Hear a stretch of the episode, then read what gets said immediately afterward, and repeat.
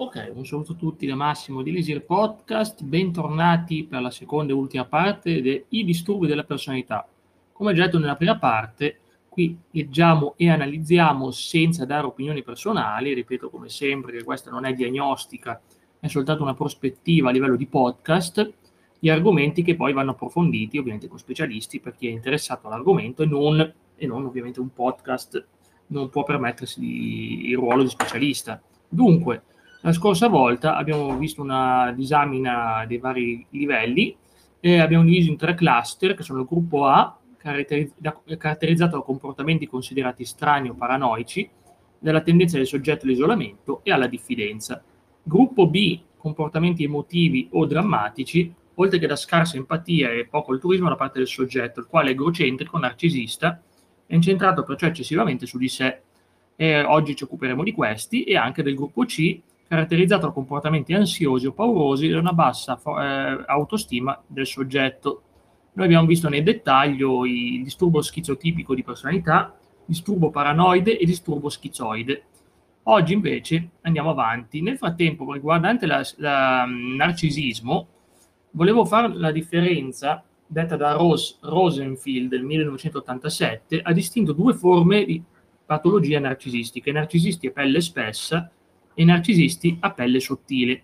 I primi sono arroganti, aggressivi, tendono a distruggere l'oggetto e sopravvivono grazie all'investimento in un sé idealizzato.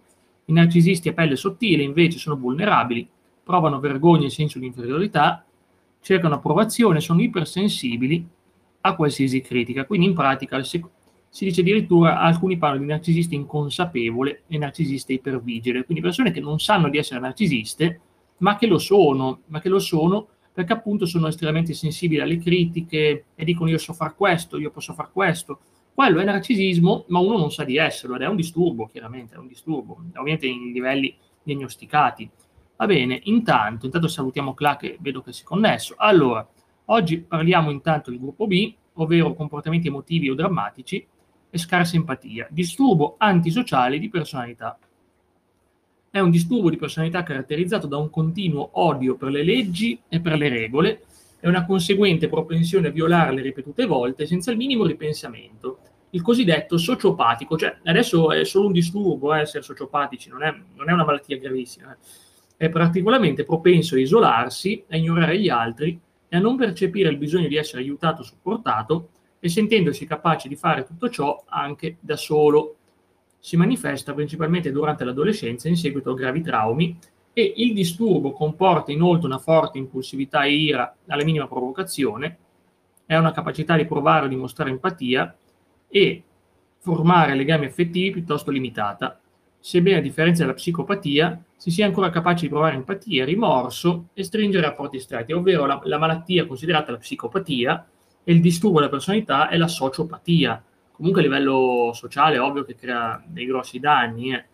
Allora, viene collocato nel cluster B, come abbiamo visto, dal manuale statistico diagnostico di disturbi mentali e si, colloquialmente si usa il termine sociopatico per definire chi non si adatta ai, comuni, ai costumi e ai comportamenti della propria comunità col significato affine ad asociale. Cioè, oddio, siamo in tanti a essere asociali senza essere sociopatici. Eh. Alcuni atteggiamenti, qualora caratterizzati in modo patologico, possono rientrare tra quei disturbi eh, raggruppati nell'ICD-10. Il termine sociopatia ha assunto nel parlato un significato distante dal disturbo patologico. Adesso andiamo a vedere nei dettagli cos'è la sociopatia, questa sociopatia. Allora, il soggetto mostra inosservanze e violazioni dei diritti degli altri fin dall'età di 15 anni, che si manifesta con almeno tre dei seguenti elementi. Incapacità di conformarsi alle norme sociali per quanto riguarda il comportamento legale con ripetersi di condotte suscettibili di arresto. Disonestà. Il soggetto mente, usa falsi nomi, truffa gli altri. Impulsività o incapacità di pianificare. Irritabilità e aggressività.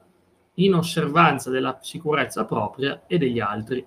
Irresponsabilità incapacità di far fronte a obblighi finanziari o di sostenere un'attività lavorativa con, con continuità. Questo ovviamente non glielo puoi diagnosticare a 15 anni, visto che non può avere lavoro. Limitazione della capacità di provare dei rimorsi. Ecco, due, eh, c'è già cambiata questa. Eh. L'individuo almeno 18 anni, ok, ci siamo. Prima erano, attenzione, Presenza 3. Presenza di un disturbo della condotta con esordio precedente ai 15 anni, quindi già prima dei 15 puoi già vedere qualche sintomo di disturbo della condotta, beh, ma non vuol dire che deve per forza andare così. I serial killer come si classificano? Cla, ci stiamo arrivando, eh, ci stiamo proprio arrivando in questa, in questa rubrica e fra pochi minuti. Eh. Fra un minuto ti rispondo. 4. Il comportamento antisociale non si manifesta esclusivamente durante un episodio maniacale o nel decorso della schizofrenia. Diagnosi differenziale con disturbo narcisistico, disturbo borderline, disturbo schizoide. In essi manca la componente di mancanza di rimorso. Talvolta nel disturbo bipolare, in fase di mania, possono comparire tratti antisociali.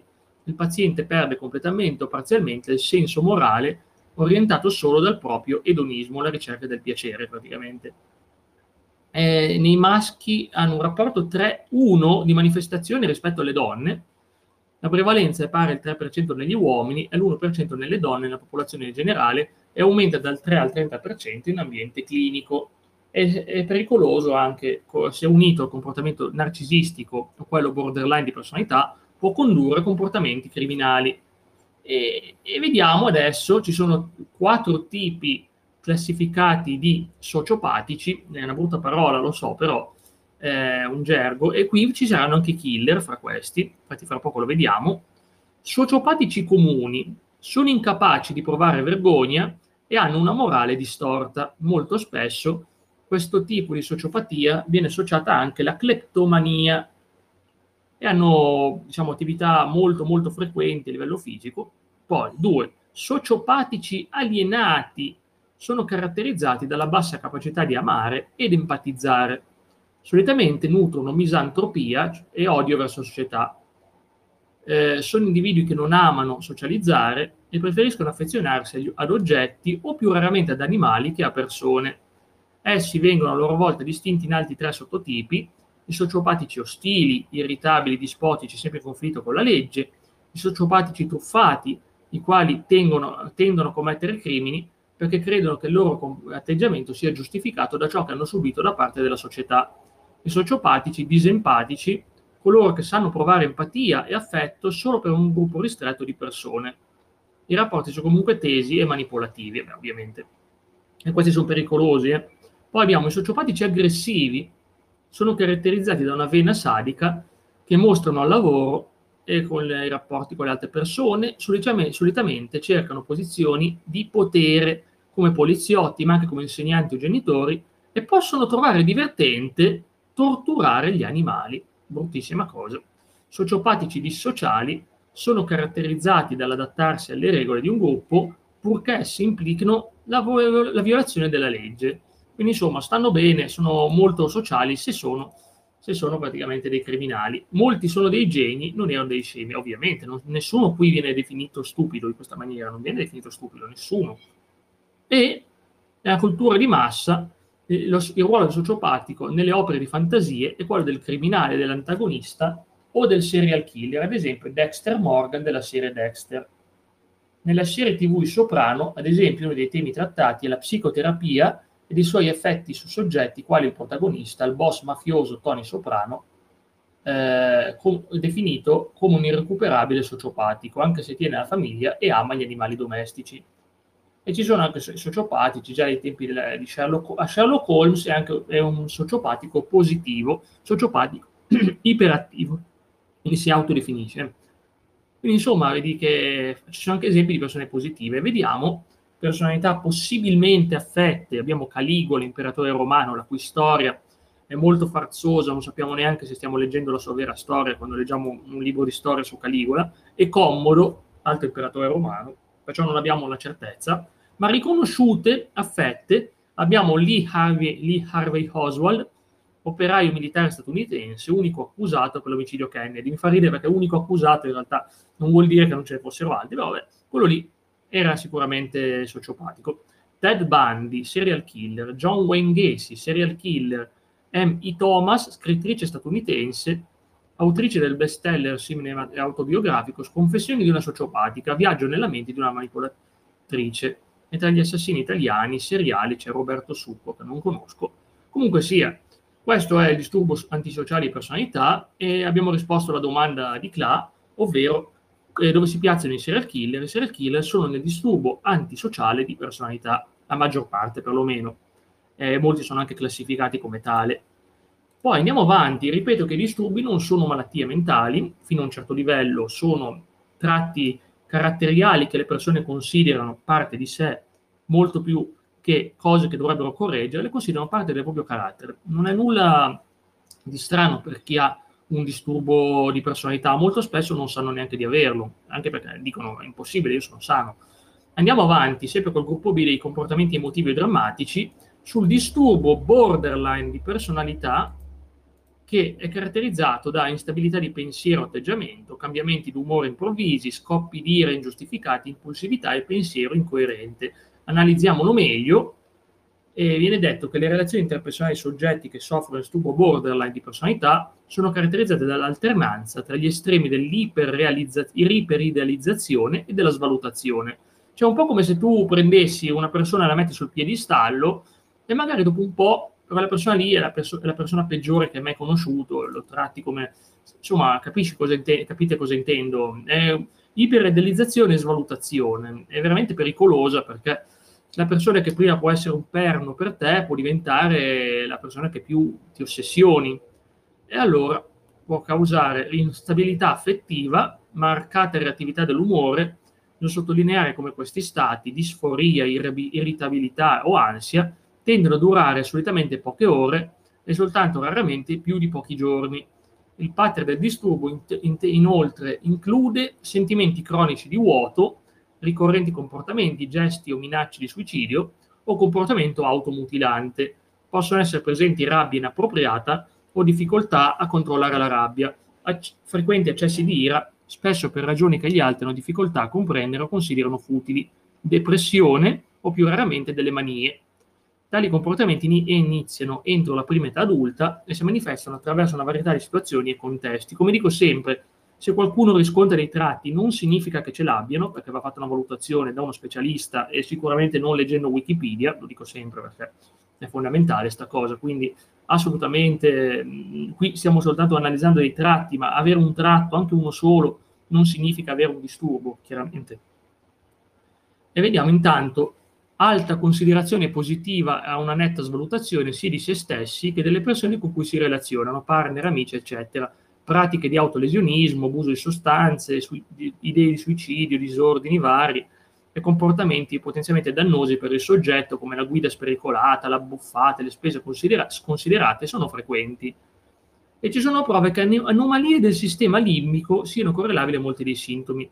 Un, probabilmente ha qualche problema nel cervello, viene detto, ci sono delle prove, non è sicuro, ma comunque sono delle prove che potrebbero associare a un problema che c'è nel cervello io ne ho più di uno, ma, cla- ma tutti abbiamo almeno un qualche tratto di distanza dalla normalità, eh? ma chiunque clama, ma chiunque ha un, min- un, minimo di tratto distante, non significa essere un sociopatico o avere un altro di questi disturbi, chiaramente, anche perché bisogna averne un bel po' eh, per essere diagnosticati, perché tu hai questo, ma non hai gli altri sette, allora non, non sei nessuno, non sei disturbato, poi ovviamente credo proprio che sinceramente sono talmente rare queste persone, ce n'è uno su cento che ha un disturbo di solito, uno massimo due su cento, cioè, è duro anche trovarli, eh, è duro anche trovare le persone specialmente riconosciute. Disturbo di personalità emotivamente instabile, tipo borderline tipo impulsivo, con tuttavia criteri diagnostici simili e chiamato, può essere confuso col disturbo dell'umore o il disturbo bipolare, ma il passaggio tra depressione e mania è molto più rapido e fugace qui. Allora vediamo intanto questa è, vedete, appunto 1, 1 e 2% della popolazione generale, Mol, tre volte più frequente nelle donne rispetto agli uomini il disturbo borderline. E in realtà in uno studio è stato condotto essere il 5,9% della popolazione generale, 5,6 degli uomini, 6,2 delle donne. Quindi vuol dire che sta aumentando eh, e non è una bella cosa. Si stima che il disturbo borderline di personalità contribuisca al 20% dei ricoveri psichiatrici e si riscontra nel 10% dei pazienti ambulatoriali.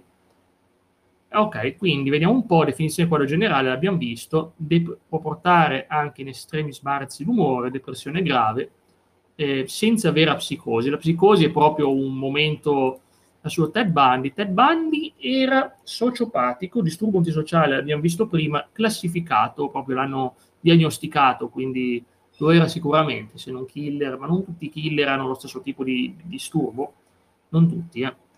E comunque andiamo a vedere se troviamo, ecco qua, segni, ecco qua, la diagnosi, no, perché ci sono tante cose, tante cose nei segni, chiaramente, angoscia cronica, nevrosi polisintomatica, con fobie multiple, sintomi ossessivi, conversione multipla, reazioni dissociative, ipocondria, tendenze paranoitiche, anche pensieri perversi e polimorfi, strutture di personalità pre-psicotica, quindi personalità paranoide, schizoide, ipomaniacale, nevrosi impulsive, tossicomania, disturbi del carattere di livello inferiore, cioè personalità infantili, come se il paziente ha problemi a descrivere i suoi sentimenti, antisociali e narcisistiche, veramente ce n'è, ce n'è per tutti i gusti, cioè, sia da una cosa che dall'opposto. Scissione e dissociazione della personalità, anche temporaneo, chiaro, senza alcuno sviluppo di personalità multiple, cioè puoi cambiare, ma non, ciao coin, puoi cambiare, ma non è detto che ti viene una personalità multipla. Confusione dei rapporti, marcato disturbo di, identità, eh, perché si collega, stiamo parlando del disturbo borderline di personalità, eh, ripeto come sempre quando qualcuno si collega, che se vedete un, anche solo un sintomo, ad esempio l'impulsività, è una cosa normale per tante persone, non significa che avete un disturbo di personalità, cioè, se avete dei seri dubbi, potete comunque consultare uno specialista e togliere il pensiero, ma sinceramente no. Cioè, non è che essere impulsivi vuol dire che c'è un disturbo di personalità, stiamo dicendo che stiamo elencando i tratti senza voler dire che chi ha un tratto ovviamente non significa averli tutti, cioè avere la maggior parte per essere diagnosticati. Eh. Comunque vediamo, la diagnosi ci dice, sfor- bisogna avere parecchi di questi sì, 5 o più, pensate 5 o più su 9 bisogna averne per avere questa diagnosi. 1 sforzi disperati di evitare un reale o immaginario abbandono. 2. Un quadro di relazioni interpersonali stabili e intense, caratterizzate dall'alternanza tra gli estremi di iperidealizzazione e svalutazione. 3. Alterazione dell'identità, immagine di sé e percezione di sé marcatamente, persistentemente instabili. 4.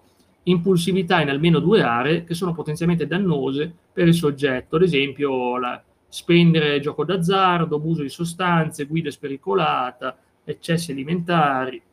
Poi 5. Ricorrenti minacce, gesti, comportamenti suicidari e comportamento automutilante. Capite perché queste cose le facciamo su Telegram e non su Twitch, visto che là dire certe parole già non si dovrebbe. 6. Instabilità affettiva dovuta a una marcata reattività dell'umore, episodica intensa disforia o irritabilità e ansia, che di, solito, che di solito durano poche ore o più raramente più di pochi giorni. 7. Sentimenti cronici di vuoto, cioè il vuoto interiore. 8. Rabbia immotivata ed intensa o difficoltà a controllare la rabbia, frequenti eccessi di ira o rabbia costante, ricorrenti scontri fisici. 9.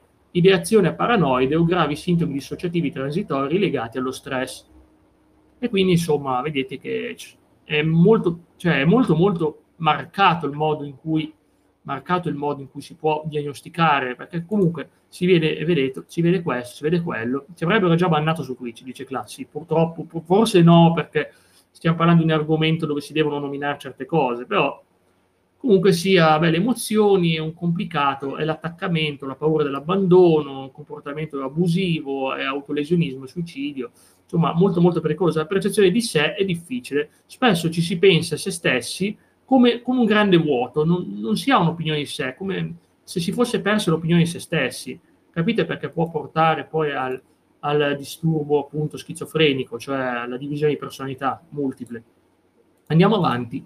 Disturbo narcisistico di personalità. Ne abbiamo parlato prima, cioè di come il narcisismo sia di tipo overt o covert. Overt è il narcisismo, quello proprio del tipo eh, noi abbiamo questo, cioè io sono pieno di me, so di essere migliore e uso gli altri come oggetti per il mio bene, per il, per il mio arrivare a uno scopo. E quello è il narcisismo overt. Il covert è così, ma è insicuro perché soprattutto ha una bassa stima di sé in realtà lo fa soltanto, lo fa soltanto perché eh, non, non, posso, non posso fare nomi, là, non posso fare nomi per ovvie ragioni, non c'è da denuncia dire anche una sola persona.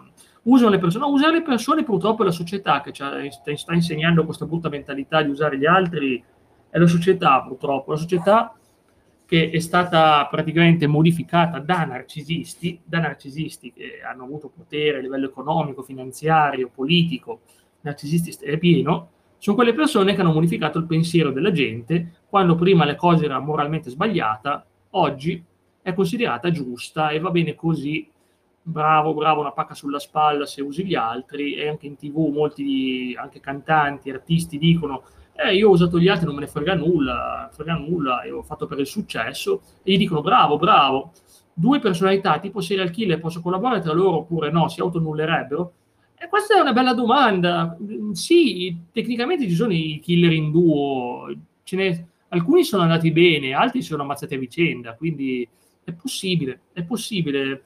Potrebbero anche lavorare come duo, come gruppo, è la follia Dux, la follia Dux è proprio una malattia e non è neanche una malattia, è un momento, la follia Deux, scrivo fol, follia Deux, è questa qua, è una follia due, se tu da solo non faresti mai una cosa, l'altro da solo non farebbe mai una cosa, in due compierebbero un atto criminale che nessuno dei due farebbe per conto proprio, perché si autosupportano a vicenda nel gesto criminale. È una cosa strana, ma esiste, la follia Deux, magari un giorno ne, appro- ne approfondiamo anche su questo. Eh.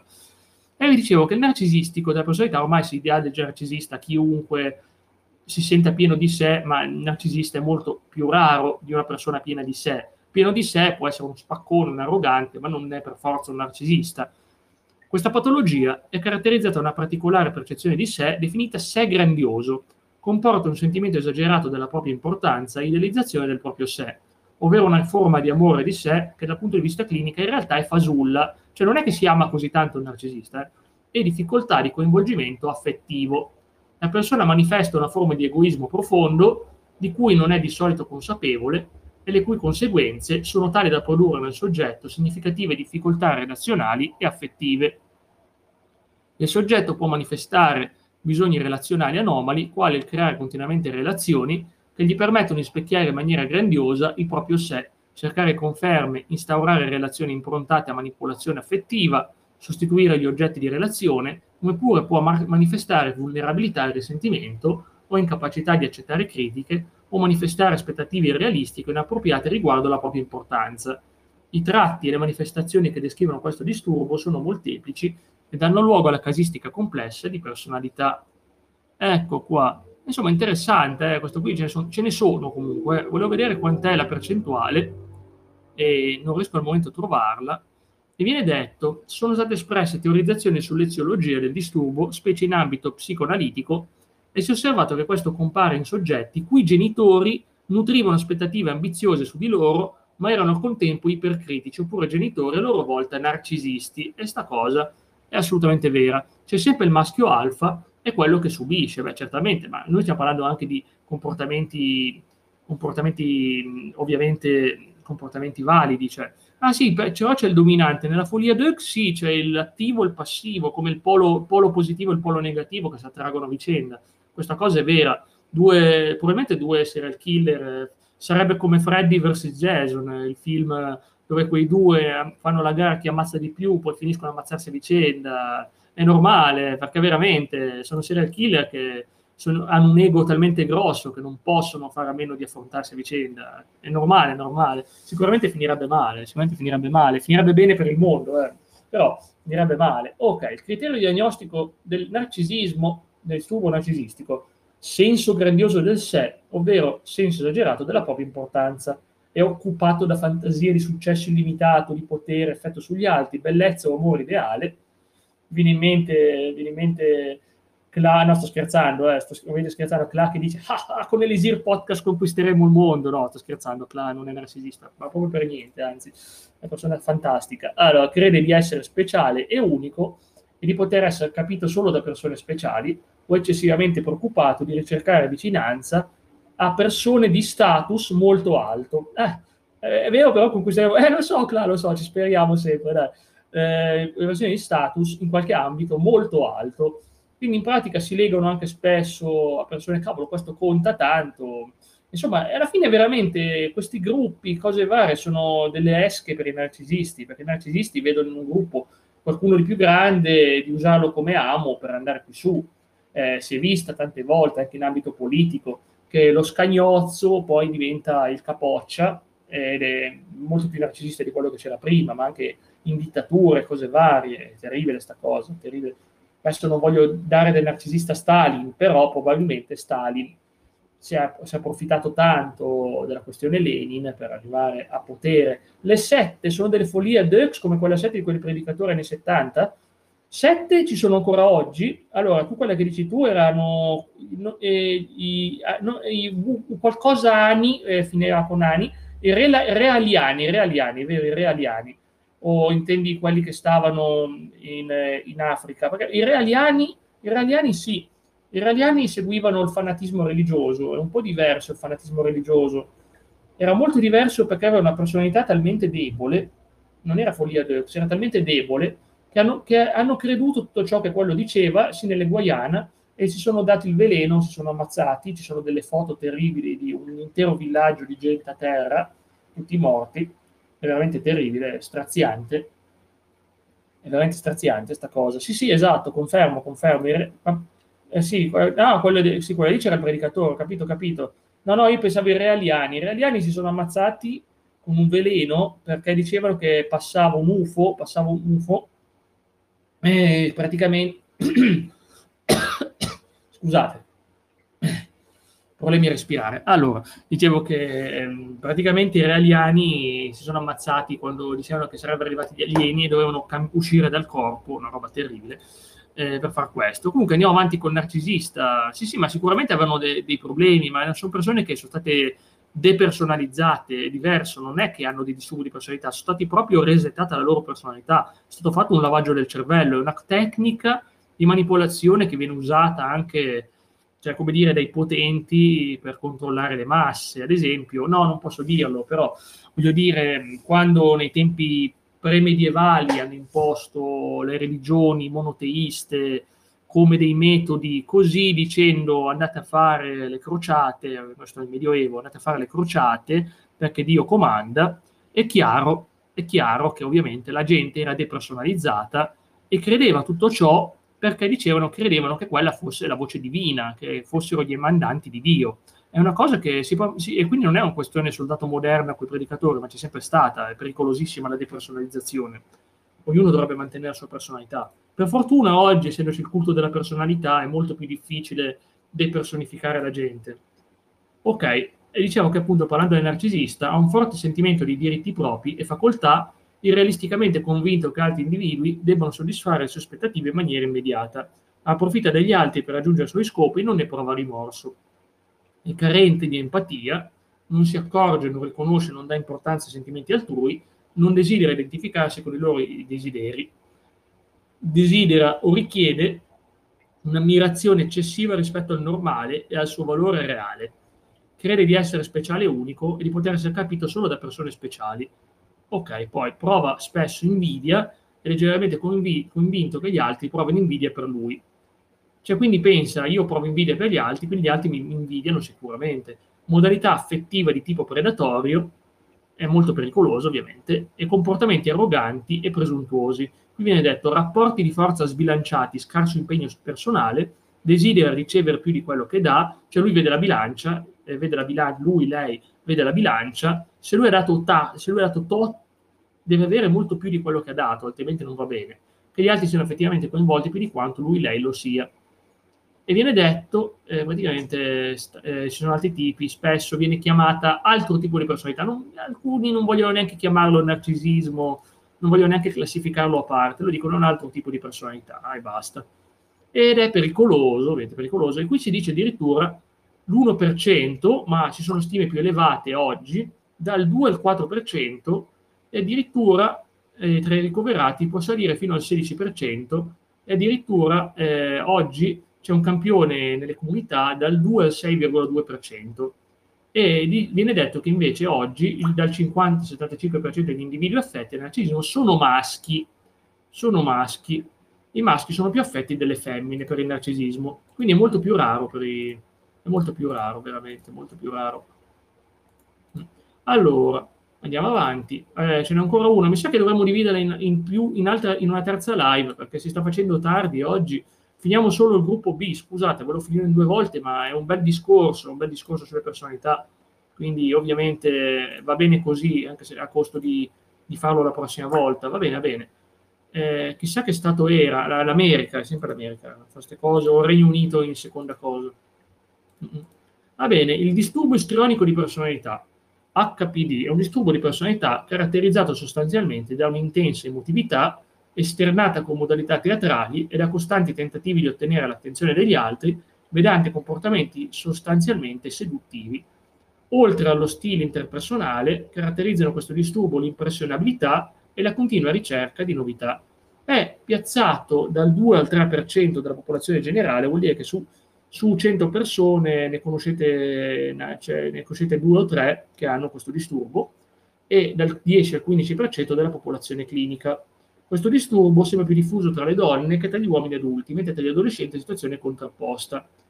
Ecco qua. Allora, sossiedono buone abilità sociali, tendono a usarle per indurre gli altri a metterli al centro dell'attenzione.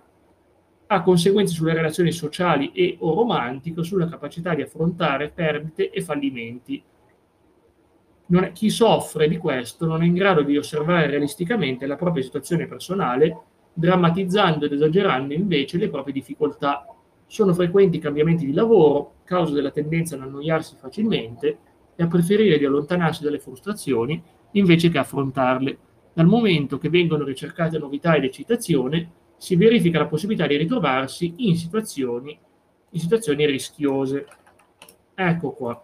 Praticamente viene detto, allora, comportamento esibizionista, ricerca costante di rassicurazione e approvazione, eccessiva sensibilità alle critiche o alla disapprovazione, aspetto inadeguatamente seduttivo o comportamento di natura sessuale, utilizzo di sintomi somatici per attirare l'attenzione, anche malattie fisiche, bisogno di trovarsi al centro dell'attenzione, scarsa tolleranza per la frustrazione o la gratificazione non immediata, rapide successioni di stati emotivi che possono apparire superficiali o esagerati agli altri, eh, tendenza a ritenere le relazioni più intime di quanto non siano in realtà, decisioni impulsive, incolpare gli altri per i fallimenti o delusioni personali, questa cosa si vede spesso nei disturbi. Ah, ma non è mica colpa mia, eh, è colpa degli altri, è colpa della società, è colpa di una persona, mai mia, eh tendenza a farsi influenzare dagli altri, soprattutto da chi tratta l'individuo con approvazione, essere eccessivamente drammatici ed emotivi, essere influenzati dai suggerimenti degli altri.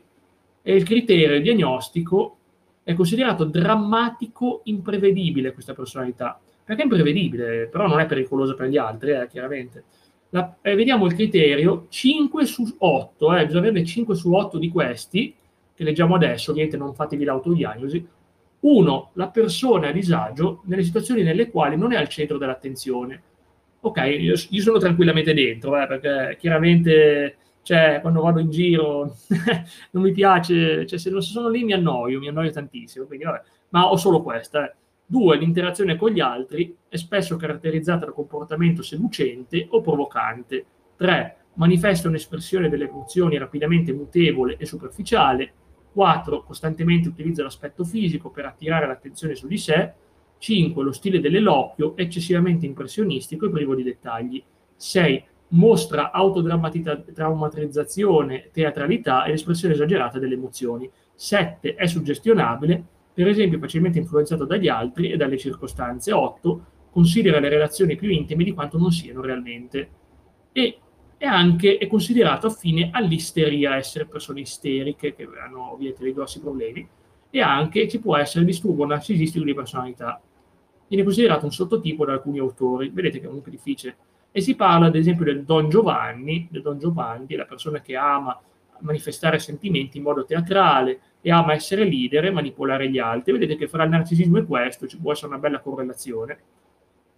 Ed era tutto per il gruppo D, Abbiamo visto nella prima puntata comportamenti strani o paranoici, tendenze all'isolamento e diffidenza, nella seconda comportamenti emotivi o drammatici, oltre che scarsa empatia e poco altruismo, il quale è l'egocentrico narcisista, è incentrato perciò eccessivamente su di sé.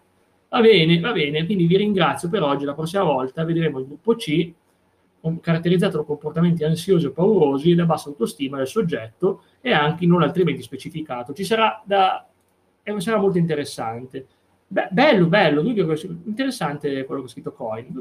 Buono, buono. Va bene, vi ringrazio tantissimo e ci vediamo la prossima volta. Grazie a tutti, buon proseguimento da Elisir Podcast. Ciao!